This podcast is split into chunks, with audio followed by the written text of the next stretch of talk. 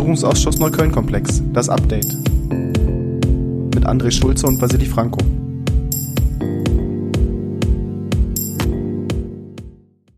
Herzlich willkommen zu einer neuen Folge Das Update, der Podcast zum Parlamentarischen Untersuchungsausschuss zur Untersuchung der rechtsextremen Straftatenserie in Berlin-Neukölln.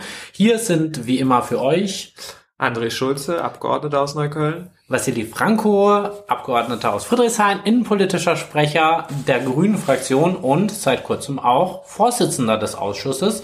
Wir freuen uns, euch mal wieder hier begrüßen zu dürfen und auf den aktuellen Stand zu bringen, denn wir berichten euch heute von der letzten, der 14. Sitzung des Untersuchungsausschusses am vergangenen Freitag. Und man kann eigentlich schon sagen, das war auch vor der Sitzung schon eine besondere Sitzung.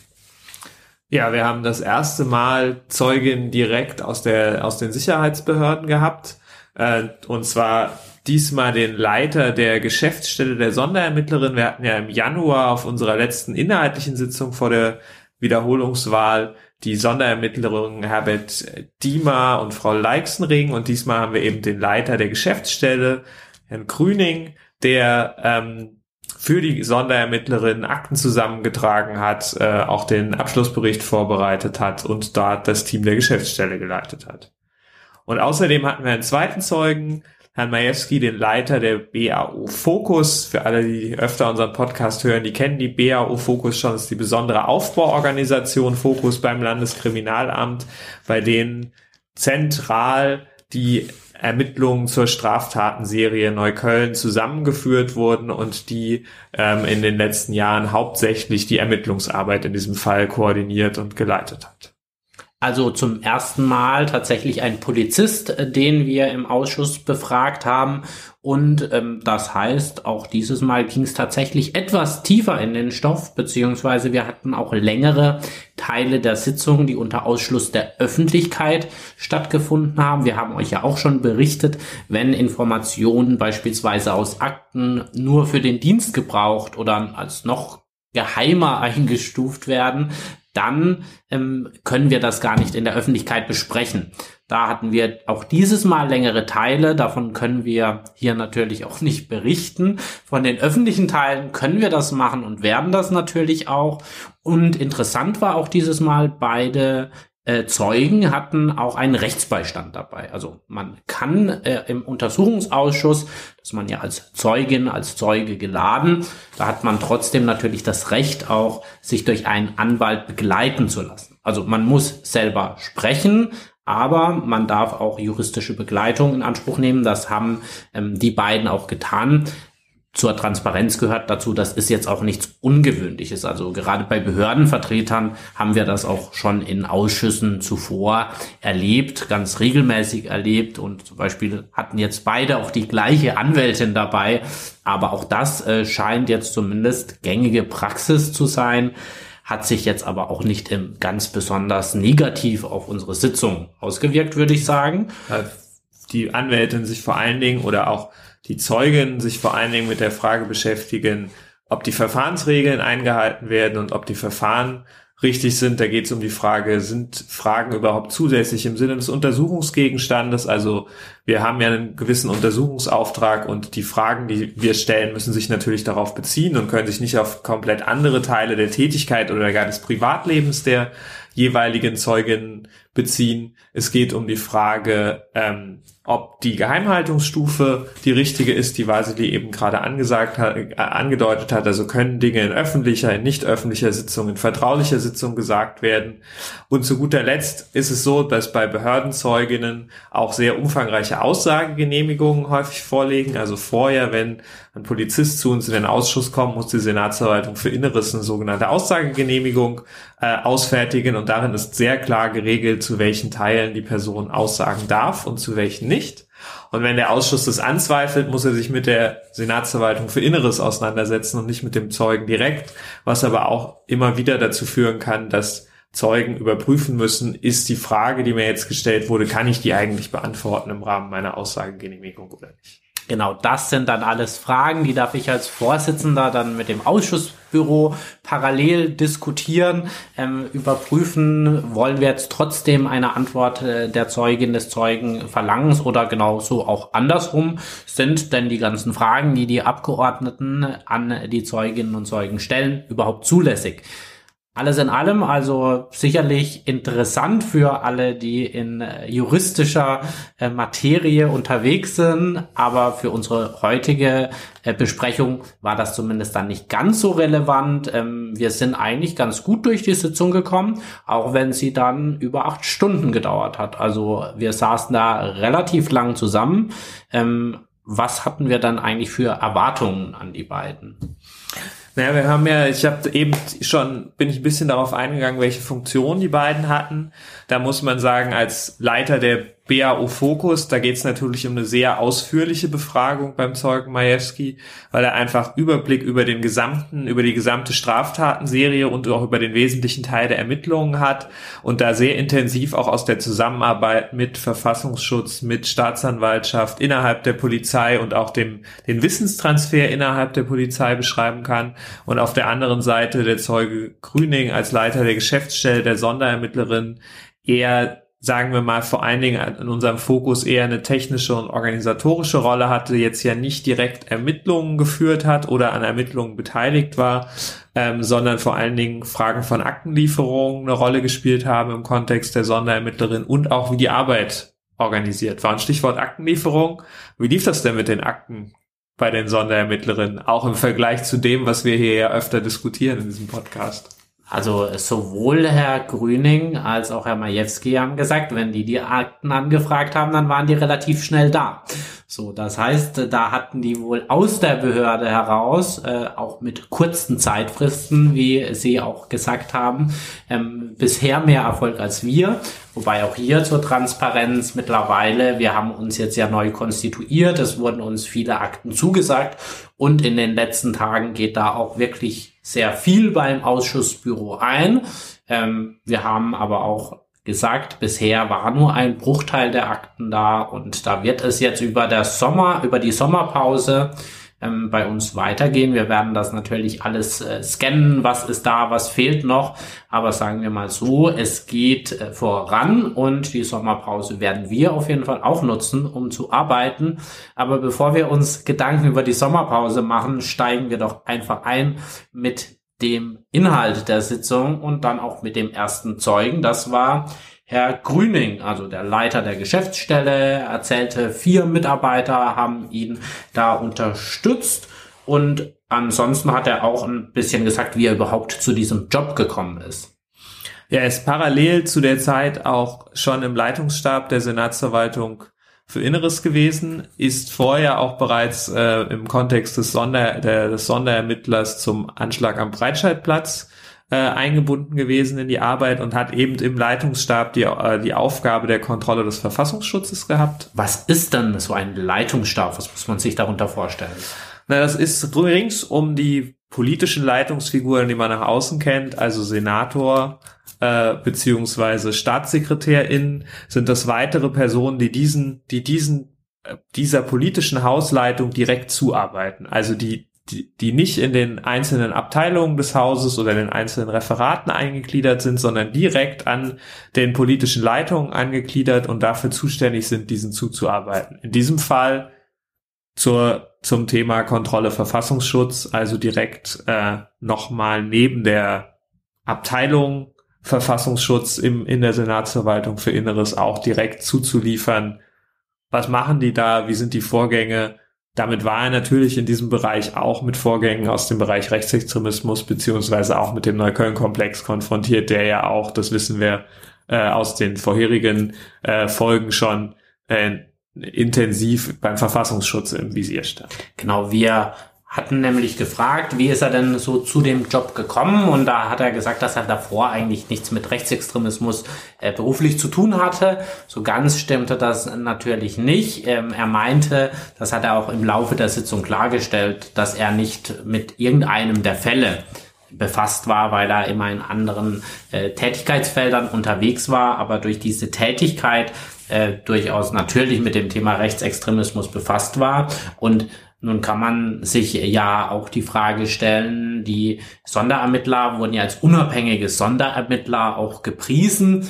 Wenn man jetzt anschaut, wer hat dort gearbeitet, wie waren dort die Strukturen, dann muss man schon auch zumindest feststellen, das war jetzt sehr nah bei den Verantwortungsträgern, bei den politischen Verantwortungsträgern äh, des alten äh, Senates, also hier an äh, dem SPD-Staatssekretär und an dem SPD-Innensenator, äh, wobei auch da dargestellt worden ist, dass jetzt keine großartigen oder äh, keine Eingriffe, keine Weisungen gekommen sind, wie zu arbeiten sei. Aber natürlich sagen wir mal die strukturelle Nähe, ähm, die war uns zumindest vorher in dieser Tiefe noch nicht ganz so bewusst.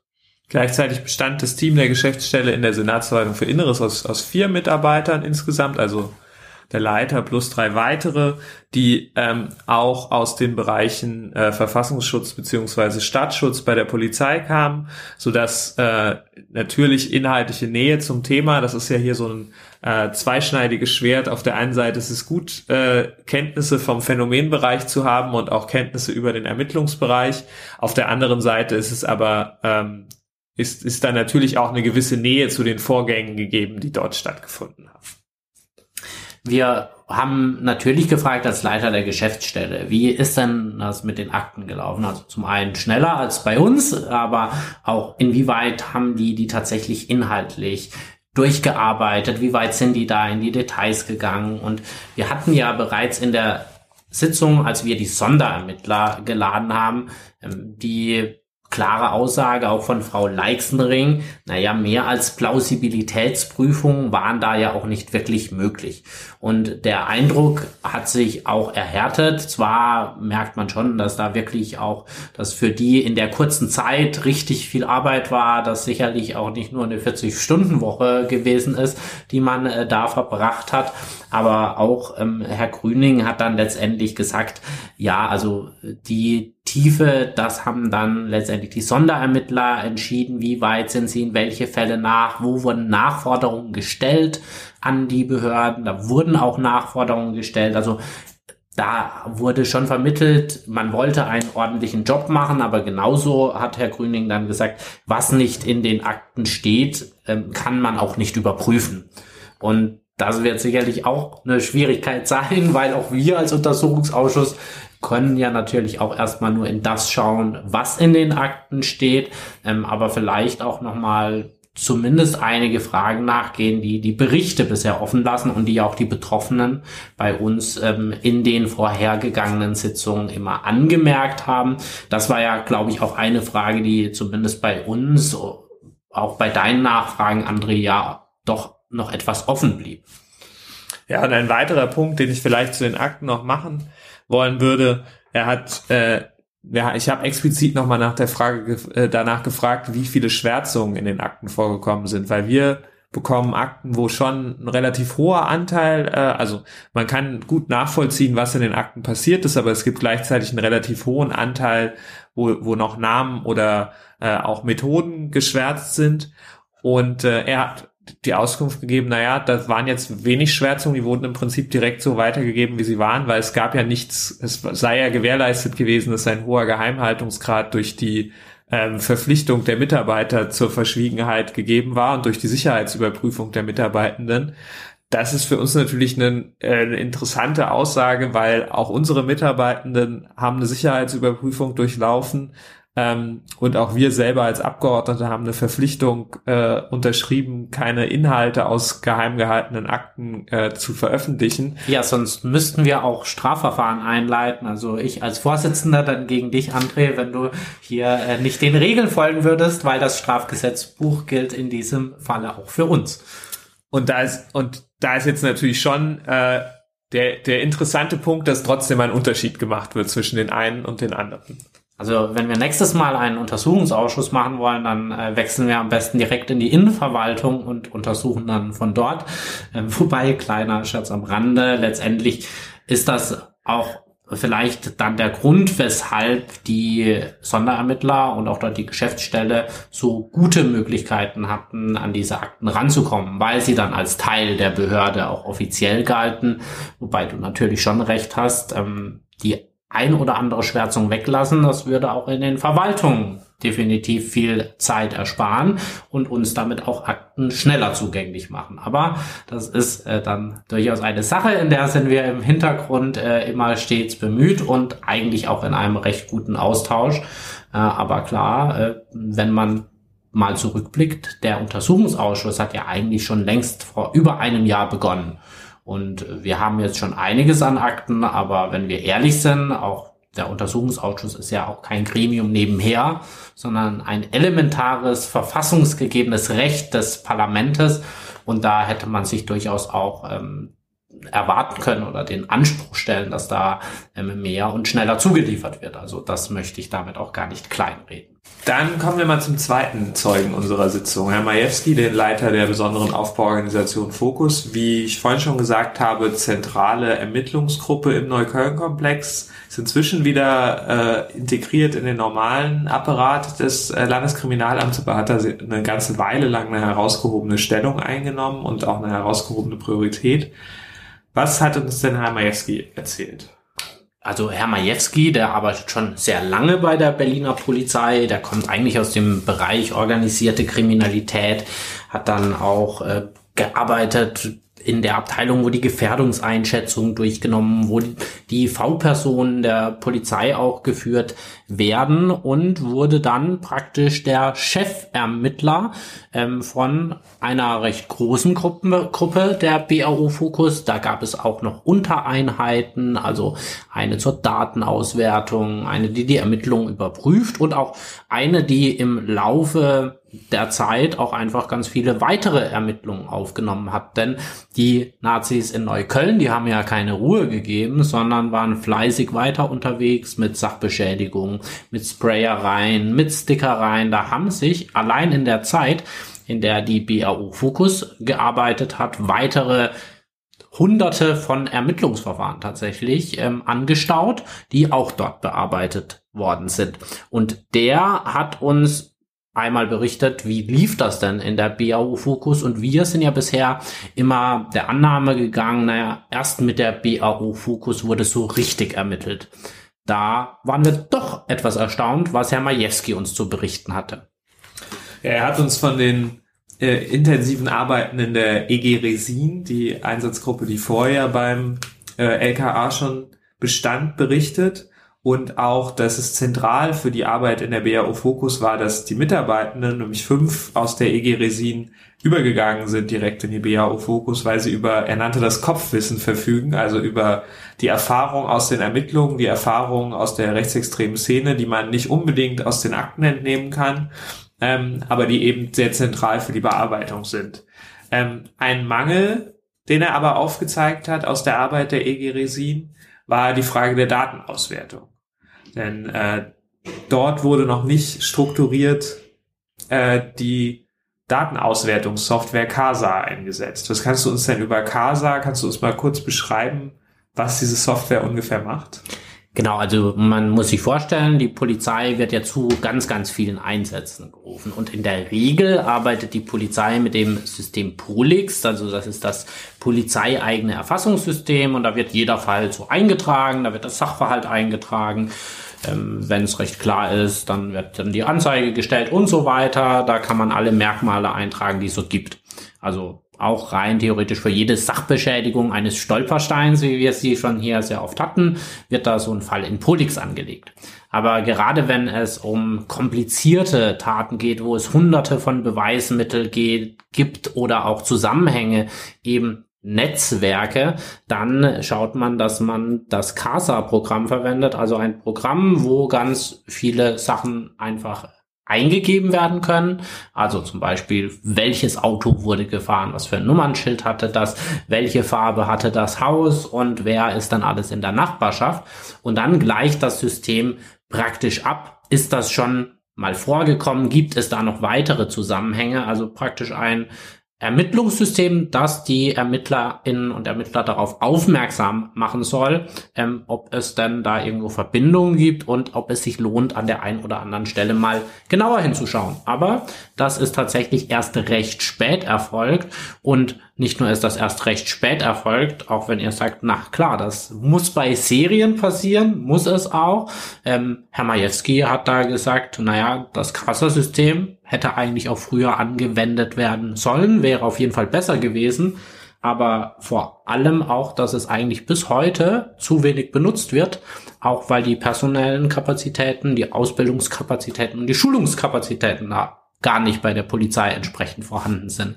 Das heißt, das führt eher dazu, dass man in seinem Polix-System bleibt oder sogar bleiben muss, selbst wenn man denkt, eigentlich würde mir CASA jetzt sehr viel helfen. Die EG Resin zum Beispiel hat CASA nicht eingesetzt, weil zu dem Zeitpunkt kein ausgebildeter Datenauswerter zur Verfügung stand, der die, diese Arbeit hätte vornehmen können. Und äh, der Zeuge hat uns auch berichtet, dass die BAO Focus über vier Datenauswerter verfügte das vier, sagen wir jetzt, klingt erstmal nicht so viel, aber es waren zu dem Zeitpunkt alle Datenauswerte, die im LKA insgesamt zur Verfügung standen. Das heißt, es hat schon eine, deutliche Prioritätensetzung stattgefunden, aber es waren eben nicht besonders viele ausgebildete und geschulte Personen zur Verfügung, obwohl die Relevanz dieser Software hier immer wieder betont wurde und immer wieder klar wurde innerhalb der Befragung, einfach um den Überblick über die Vielzahl an Taten, die Vielzahl an Personen, an Orten etc. behalten zu können. Majewski wollte ja explizit mehr Datenauswerter, aber die hat er schlicht und einfach nicht bekommen. Und da hat man auch wirklich gemerkt, dass er das nicht so super fand. Ja, und auch bei der Frage des Anfangszeitpunkts der BAO Fokus und des Arbeitszeitpunkts der BAO Fokus hat die personelle Ausstattung beziehungsweise der Zeitraum, der ihnen zur Verfügung stand, eine große Rolle gespielt. Wir haben nämlich explizit nochmal danach gefragt, naja, warum sind denn außerhalb der Fälle ab 2016, die die EG Resin schon untersucht hatte, nur die Mordfälle, äh, die Brandstiftungen aus dem Kontext der EG Südost ungefähr bis 2013 zurückgehend ähm, einbezogen worden und nicht noch mehr Taten und insbesondere auch der Zeitraum bis 2009 unter anderem fällt da ja auch die Brandstiftung Anton Schmaushaus drunter. Und da war die relativ klare Aussage, naja, zum einen der die Frage war, wie viel, wie viel zusätzlichen Nutzen die Serie wäre aus seiner Länge, hätte schon eine gewisse Grundgröße gehabt, auf der man eine Untersuchung sinnvoll durchführen kann. Aber auf der anderen Seite hätte dafür mehr Personal und auch mehr Zeit zur Verfügung stehen müssen, um diese ganzen Fälle, die die EG Resin ja noch nicht einbezogen und nicht untersucht hatte, ähm, auch noch mit in die Serie, in der Serie zu betrachten. Gleichzeitig hat er aber nicht geleugnet, dass diese Fälle durchaus einen Zusammenhang haben und ja einen, äh, insbesondere eine starke personelle Überschneidung innerhalb der rechtsextremen Szene besteht. Also äh, im Frühjahr 2020 äh, hat die BAO angefangen und sollte eigentlich schon bis Sommer aufliefern. Also die haben dann ein bisschen länger gebraucht. August 2020 äh, gab es dann den Bericht. Aber wir haben uns ja auch sehr, sehr oft eben genau diese Frage gestellt. Also warum nur der Ermittlungszeitraum ab 2016? Warum nicht davor? Warum nicht die ganzen Brandstiftungen, die du auch schon angesprochen hast? So alle Betroffenen und auch die Sachverständigen haben ja gesagt, na ja, das ist dort schon ein System, das sind Strukturen, die schon viel länger zurückreichen. Und da hieß es gar nicht, das stimmt alles nicht. Da kam die Antwort, tatsächlich war diese Festlegung auf den Serienbeginn einfach willkürlich, äh, willkürlich in der Hinsicht, dass man gesehen hat, dass der Zeitraum ohnehin schon viel zu kurz ist, um das vernünftig überprüfen und bearbeiten zu können ähm, und gleichzeitig dann auch eben nicht das Personal vorhanden war. Also die BAU Fokus, die wir immer für ein relativ schlagkräftiges ein Organ der Ermittlungsbehörden gehalten haben, was es ja zeitweise auch mit bis zu 20 Ermittlern auch war, sagt selbst, hätten wir dem wirklich ernsthaft nachgehen müssen, hätten wir erstens mehr Zeit und mehr Personal gebraucht und am besten auch früher damit angefangen. Die 20 Ermittler beziehen sich auf die zentrale Ermittlungsgruppe innerhalb der BAO Fokus. Daneben sind noch die Gruppen zum Beispiel der Datenauswerter oder die, die sich mit den Altfällen beschäftigt haben. Aber kommen wir mal von der BAO Fokus alleine weg, vielleicht zu den Verbindungen zu den anderen äh, Sicherheitsbehörden. Wir haben ja insbesondere über das Verhältnis zur Staatsanwaltschaft länger mit Herrn Majewski gesprochen. Und Herr Majewski war jetzt nicht immer der beste Freund der Staatsanwaltschaft. Und zwar ganz einfach aus dem Grund, dass er schon der Ansicht war, an der einen oder anderen Stelle hätte man zum Beispiel Observationsanfragen oder andere polizeiliche Maßnahmen, die dann eben auch einer Genehmigung bedürfen, ähm, früher freigeben oder überhaupt freigeben dürfen. Und auch hier, ich bin ja gerade als Innenpolitiker durchaus immer sehr sensibel, wenn es darum geht, der Polizei viele Befugnisse äh, zu geben oder eben der Staatsanwaltschaft, die dann das Verfahren auch offiziell leitet. Ähm, das muss man schon hinterfragen. Das sind ja auch Grundrechtseingriffe, das stimmt äh, sehr wohl. Aber letztendlich hat uns Herr Majewski sehr, sehr gut geschildert, da einfach die Taten ähm, öfter oder in der Regel sehr kleine Delikte waren, äh, auf die im Einzelnen keine hohe Strafe steht, dass da überhaupt Maßnahmen deshalb nicht genehmigt worden sind, damit ähm, auch das äh, Überwachen, das Erfassen der Täter schwieriger gemacht worden ist. Ähm, das hat ihn äh, spürbar geärgert und deutet auch ein bisschen darauf hin in der Staatsanwaltschaft, war man jetzt nicht ganz so davon überzeugt, dass man hier vielleicht schauen sollte, welche Möglichkeiten gibt es, wie kann man dem auch effektiv nachgehen. Also ähm, es hat sich schon der Eindruck erhärtet, dass man da bei der Polizei wollte, aber ähm, das bei der Staatsanwaltschaft nicht ganz durchbekommen hat. Und auch uns hat auch wieder ein altes Thema bewegt, was wir bei der Staatsanwaltschaft hier auch im Podcast schon öfter thematisiert haben.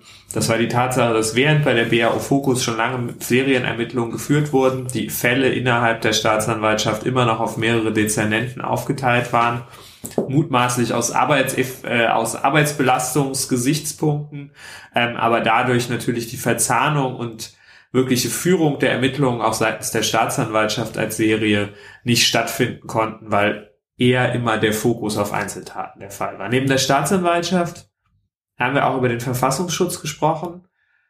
Kurz allgemein gesagt, auch hier war der Informationsfluss zwischen Verfassungsschutz und BAO Fokus nicht so, dass die BAO Fokus damit wirklich ihre Ermittlungen voranbringen konnte und äh, viel mehr dürfen wir euch an der Stelle leider ja. auch nicht sagen, weil das haben wir alles in dem nicht öffentlichen Teil besprochen. Letztendlich haben sich aber aus dieser Sitzung definitiv noch ganz viele weitere Fragen ergeben, sowohl an äh, die Staatsanwaltschaft als auch an den Verfassungsschutz und das werden wir auf jeden Fall mitnehmen und auch nochmal abgleichen. Da werdet ihr also sicherlich in den nächsten Folgen wieder hören, ob wir dem nachgekommen sind. Äh, und ich glaube auf jeden Fall, nach dem, was wir in diesen acht Stunden gehört haben, es bleibt weiter spannend. Und äh, wir verabschieden uns jetzt fast schon in die Sommerpause. Natürlich werden wir ganz viele Akten lesen, aber bevor wir uns auch von euch verabschieden, ein kurzer Ausblick auf die nächste Sitzung. Ja, da waren wir. Wir haben ja jetzt schon viel über die EG Resin heute gesprochen, also die Vorgängerermittlungsgruppe vor der BAO Fokus. Wir werden den ehemaligen Leiter der EG Resin befragen in der nächsten Sitzung und genauso den Leiter des Landeskriminalamts, also den obersten Chef äh, all dieser Ermittler, der zu diesem Zeitpunkt im Amt war. Von dem her wird es weitergehen mit äh, spannenden Zeugenvernehmungen der Behördenvertreter. Wir werden noch tiefer einsteigen und äh, über den Sommer fahre ich auf jeden Fall gerne in den Urlaub und versuche ein bisschen äh, zu entspannen, weil nach den letzten Wochen haben wir doch schon einiges auf den Weg gebracht, zumindest was den Pur angeht und was man ja auch sagen kann, mittlerweile trudeln ganz schön viele Akten bei uns ein und äh, das reicht ja nicht, dass die dann bei uns im Aktenschrank stehen, die müssen auch gelesen werden und auch dafür werden wir uns sicherlich einiges an Zeit nehmen. Die nächste Sitzung findet dann am 1. September statt, kurz nach Ende der so parlamentarischen Sommerpause und dann hoffen wir euch dort wiederzusehen, beziehungsweise hier wieder zu hören. Genau, und bis dahin verabschieden wir uns und wünschen euch immerhin erholsame Urlaubstage. Und falls ihr diesen Podcast zum ersten Mal hört, hört doch einfach die alten Folgen nach. Wir freuen uns immer über Feedback und hoffen, dass wir euch dann munter und gesund und vor allem erholt im September wiederhören. Bis dahin. Bis dahin, schöne Sommerpause.